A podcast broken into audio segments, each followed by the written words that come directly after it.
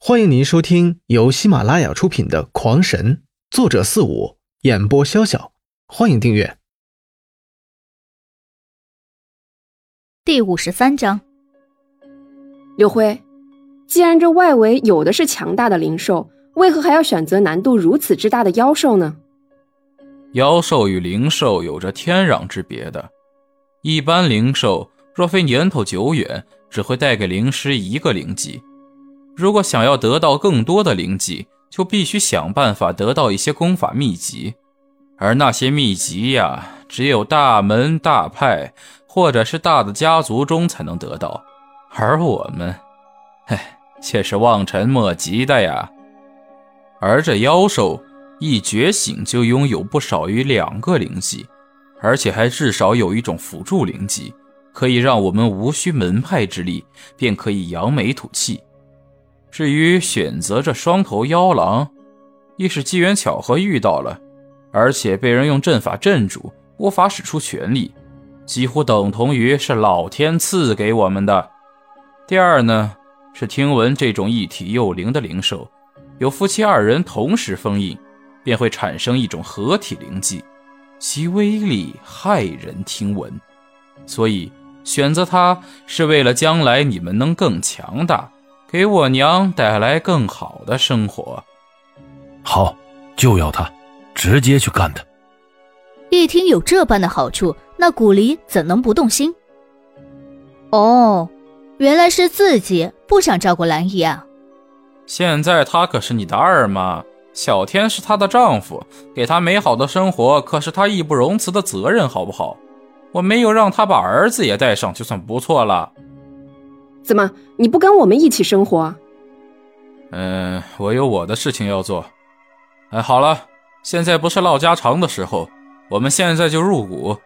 你们要跟在我的身后，在这雾里，只要走错两米，就将会迷路。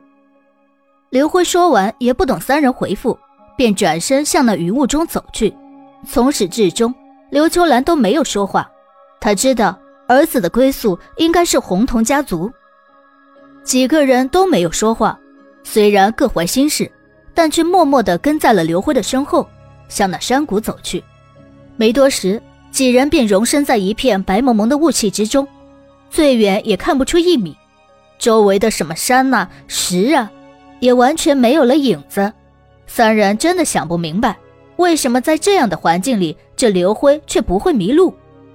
这样走了足足有三个小时，雾气终于开始变淡，周围的景色也开始变得清晰了起来，与谷外差不多，到处都是灵气浓郁的灵草，而且时不时有兽吼传来。嗯，前方不远处有个山洞，那里住的灵兽已经被我砸死了，所以暂时没有灵兽居住。咱们暂时住在那里，那样每天都可以与那妖狼战斗。不过战兽的事情，大家也不必过于着急。他被一个阵法困在了中间，逃不出来，安全的很。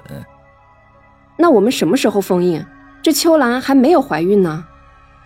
不急，等你们能在那妖狼之下活命再说吧。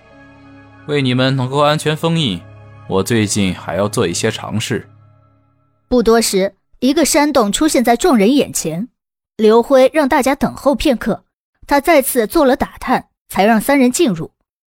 大家东西先放在这里，一会儿回来再收拾。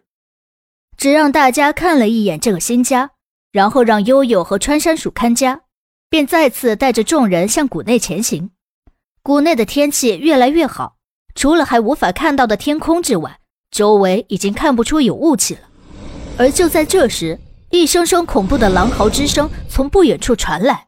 听得众人是毛骨悚然，就是他了，就在前面转弯后不远处空地之上，我们悄悄摸过去。刘辉说着，便悄悄的如同小偷一般猫腰前行，其他四人也学着跟了过去。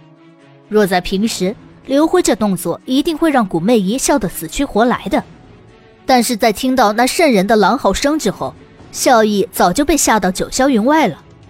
当古媚姨刚露出头来时，便立时被眼前的景象给惊呆了。这哪里是狼啊，明明就是一个巨大的怪物！心中暗骂：这死刘辉，不会是故意让我们送死去的吧？